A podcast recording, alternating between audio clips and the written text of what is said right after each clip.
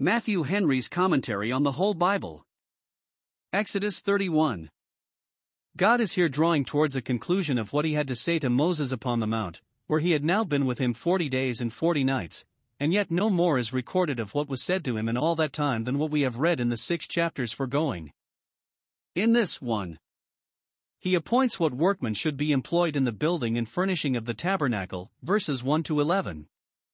2. He repeats the law of the Sabbath, and the religious observance of it, verses 12 to 17. 3. He delivers to him the two tables of the testimony at parting, verse 18. Appointment of Bezaleel and Aholiab, 1491 BC. 1 And the Lord spake unto Moses, saying, To see, I have called by name Bezaleel the son of Uri, the son of Hur, of the tribe of Judah, 3 And I have filled him with the Spirit of God, in wisdom, and in understanding, and in knowledge, and in all manner of workmanship, for to devise cunning works, to work in gold, and in silver, and in brass, 5 And in cutting of stones, to set them, and in carving of timber, to work in all manner of workmanship. 6 And I, behold, I have given with him Aholiab, the son of Ahisamach, of the tribe of Dan, and in the hearts of all that are wise hearted I have put wisdom, that they may make all that I have commanded thee. 7 The tabernacle of the congregation, and the ark of the testimony, and the, mercy seat that is thereupon, and all the furniture of the tabernacle, 8 And the table and his furniture, and the pure candlestick with all his furniture, and the altar of incense, 9 And the altar of burnt offering with all his furniture, and the laver and his foot, 10 And the cloths of service, and the holy garments for Aaron the priest, and the garments of his sons, to minister in the priest's office, 11 And the anointing oil, and sweet incense for the holy place, according to all that I have commanded. These shall they do. A great deal of fine work God had ordered to be done about the tabernacle, the materials the people were to provide, but who must put them into form. Moses himself was learned in all the learning of the Egyptians, nay, he was well acquainted with the words of God, and the visions of the Almighty but he knew not how to engrave or embroider. We may suppose that there were some very ingenious men among the Israelites, but having lived all their days in bondage in Egypt, we cannot think they were any of them instructed in these curious arts. They knew how to make brick and work in clay, but to work in gold and in cutting diamonds was what they had never been brought up to. How should the work be done with the neatness and exact exactness that were required when they had no goldsmiths or jewelers, but what must be made out of masons and bricklayers? We may suppose that there were a sufficient number who would gladly be employed, and would do their best, but it would be hard to find out a proper person to preside in this work. Who was sufficient for these things? But God takes care of this matter also. 1. He nominates the persons that were to be employed, that there might be no contest about the preferment, nor envy at those that were preferred, God Himself having made the choice. 1. Bezaleel was to be the architect, or master workman, verse 2. He was of the tribe of Judah, a tribe that God delighted to honor, the grandson of Hur, probably that Hur who had helped to hold up Moses' hands, chapter 17, and was at this time in commission with Aaron for the government of the people in the absence of Moses, chapter 24, verse 14, out of that family which was of note in Israel was the workman chosen, and it added no little honor to the family that a branch of it was employed, though but as a mechanic, or handicraft tradesman for the service of the tabernacle. The Jews' tradition is that Hur was the husband of Miriam, and, if so, it was requisite that God should appoint him to this service, lest, if Moses himself had done it, he should be thought partial to his own kindred, his brother Aaron also being advanced to the priesthood. God will put honor upon Moses' relations, and yet will make it to appear that he takes not the honor to himself, or his own family, but that it is purely the Lord's doing. 2. Aholiab, of the tribe of Dan, is appointed next to Bezaleel, and partner with him, verse 6. Two are better than one. Christ sent forth his disciples who were to rear the gospel tabernacle, two and two, and we read of his two witnesses. Aholiab was of the tribe of Dan, which was one of the less honorable tribes, that the tribes of Judah and Levi might not be lifted up, as if they were to engross all the preferments, to prevent a schism in the body. Body, God gives honor to that part which lacked. 1 Corinthians 12 verse 24. The head cannot say to the foot, I have no need of thee. Hiram, who was the head workman in the building of Solomon's temple, was also of the tribe of Dan. 2 Chronicles 2 verse 14. 3. There were others that were employed by and under these in the several operations about the tabernacle, verse 6. Note, when God has work to do, he will never want instruments to do it with, for all hearts and heads too are under his eye, and in his hand, and those may cheerfully go about any service for God, and go on in it, who have reason to think that, one way or other, he has called them to it, for whom he calls he will own and bear out. 2. He qualifies these persons for the service, verse 3 I have filled in with the Spirit of God, and, verse 6, in the hearts of all that are wise hearted I have put wisdom. Note 1. Skill in common arts and employments is the gift of God, from him are derived both the faculty and the improvement of the faculty. It is he that puts even this wisdom into the inward parts. Job 38 verse 36. He teaches the husbandman discretion, Isaiah 28 verse 26, and the tradesman too, and he must have the praise of it. 2. God dispenses his gifts variously, one gift to one, another to another, and all for the good of the whole body, both of mankind and of the church. Moses was fittest of all to govern Israel, but Bezaleel was fitter than he to build the tabernacle. The common benefit is very much supported by the variety of men's faculties and inclinations. The genius of some leads them to be serviceable one way, of others another way, and all these worketh that one and the self-same Spirit. 1 Corinthians 12 verse 11. This forbids pride, envy, contempt, and carnal emulation, and strengthens the bond of mutual love. 3. Those whom God calls to any service he will either find or make fit for it. If God give the commission, he will in some measure give the qualifications, according as the service is. The work that was to be done here was to make the tabernacle and the utensils utensils of it, which are here particularly reckoned up, verse 7, etc. And for this the persons employed were enabled to work in gold and silver and brass. When Christ sent his apostles to rear the gospel tabernacle, he poured out his Spirit upon them, to enable them to speak with tongues the wonderful works of God, not to work upon metal, but to work upon men. So much more excellent were the gifts, as the tabernacle to be pitched was a greater and more perfect tabernacle, as the Apostle calls it, Hebrews 9 verse 11.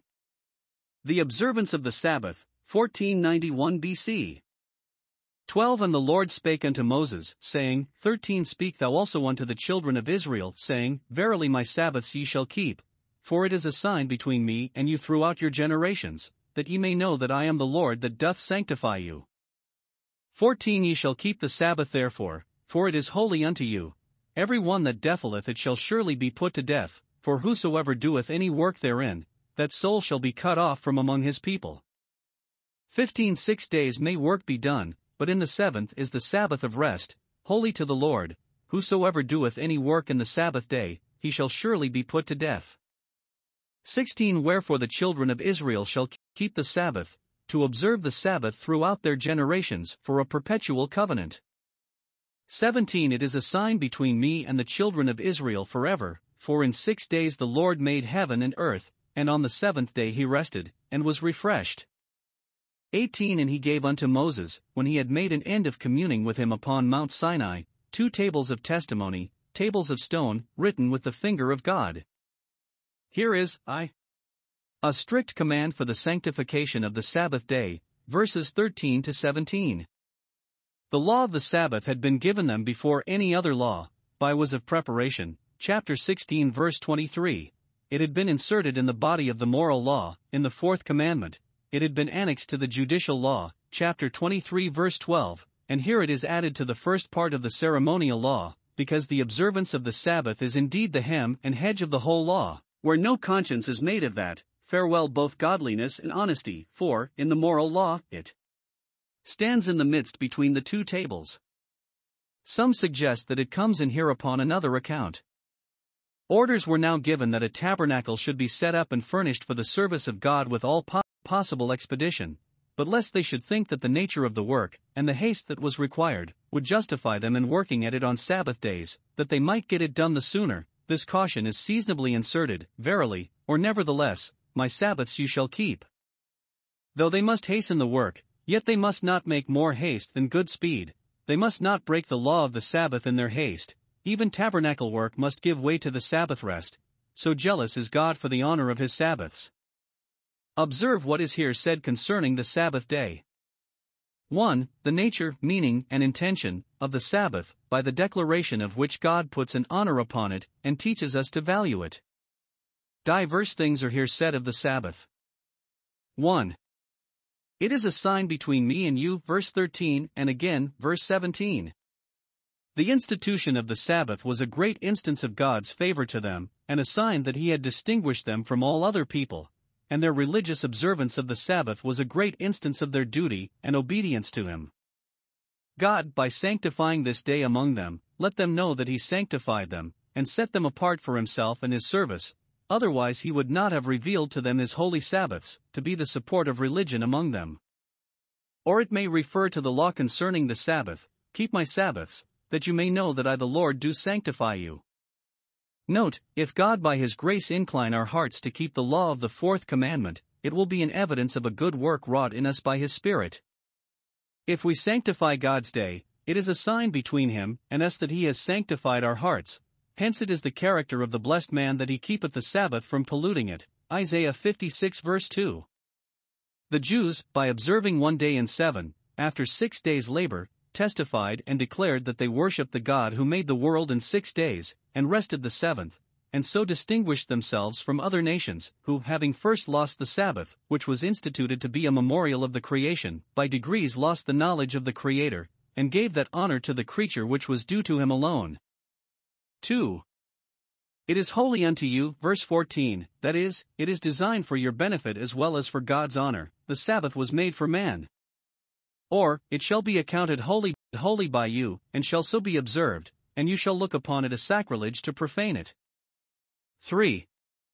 It is the Sabbath of rest, holy to the Lord, verse 15. It is separated from common use and designed for the honor and service of God, and by the observance of it we are taught to rest from worldly pursuits and the service of the flesh, and to devote ourselves, and all we are, have, and can do, to God's glory. 4. It was to be observed throughout their generations, in every age, for a perpetual covenant. Verse 16. This was to be one of the most lasting tokens of that covenant which was between God and Israel. 2. The law of the Sabbath. They must keep it, verses 13, 14, and 16, keep it as a treasure, as a trust, observe it and preserve it, keep it from polluting it, keep it up as a sign between God and them, keep it and never part with it. The Gentiles had anniversary feasts, to the honor of their gods, but it was peculiar to the Jews to have a weekly festival, this therefore they must carefully observe. 3. The reason of the Sabbath, for God's laws are not only backed with the highest authority, but supported with the best reason. God's own example is the great reason, verse 17. As the work of creation is worthy to be thus commemorated, so the great Creator is worthy to be thus imitated, by a holy rest, the seventh day, after six days' labor, especially since we hope, in further conformity to the same example, shortly to rest with him from all our labors. For the penalty to be inflicted for the breach of this law, every one that defileth the Sabbath, by doing any work therein, but works of piety, piety and mercy, shall be cut off from among his people. Verse 14, he shall surely be put to death. Verse 15. The magistrate must cut him off the sword of justice if the crime can be proved, if it cannot, or if the magistrate be remiss, and do not do his duty, God will take the work into his own hands, and cut him off by a stroke from heaven, and his family shall be rooted out of Israel. Note, the contempt and profanation of the Sabbath day is an iniquity to be punished by the judges, and, if men do not punish it, God will, here or hereafter, unless it be repented of. 2. The delivering of the two tables of testimony to Moses. God had promised him these tables when he called him up into the mount, chapter 24, verse 12, and now, when he was sending him down, he delivered them to him to be carefully and honorably deposited in the ark, verse 18. 1. The Ten Commandments which God had spoken upon Mount Sinai in the hearing of all the people were now written, in perpetuam rei memoriam for a perpetual memorial, because that which is written remains. 2. They were written in tables of stone, prepared, not by Moses, as it should seem, for it is intimated, chapter 24, verse 12, that he found them ready written when he went up to the mount, but, as some think, by the ministry of angels. The law was written in tables of stone, to denote the perpetual duration of it, what can be supposed to last longer than that which is written in stone, and laid up, to denote likewise the hardness of our hearts? One might more easily write in stone than write anything that is good in our corrupt and sinful hearts. 3. They were written with the finger of God, that is, by His will and power immediately, without the use of any instrument. It is God only that can write His law in the heart, He gives a heart of flesh, and then, by His Spirit, which is the finger of God, He writes His will in the fleshly tables of the heart. 2 Corinthians 3 verse 3. 4. They were written in two tables, being designed to direct us in our duty both towards God and towards man. 5. They are, they are called tables of testimony, because this written law testified both the will of God concerning them and his good will towards them, and would be a testimony against them if they were disobedient. 6. They were delivered to Moses, probably with a charge, before he laid them up in the ark, to show them publicly, that they might be seen and read of all men, and so what they had heard with the hearing of the ear might now be brought to their remembrance. Thus the law was given by Moses, but grace and truth came by Jesus Christ.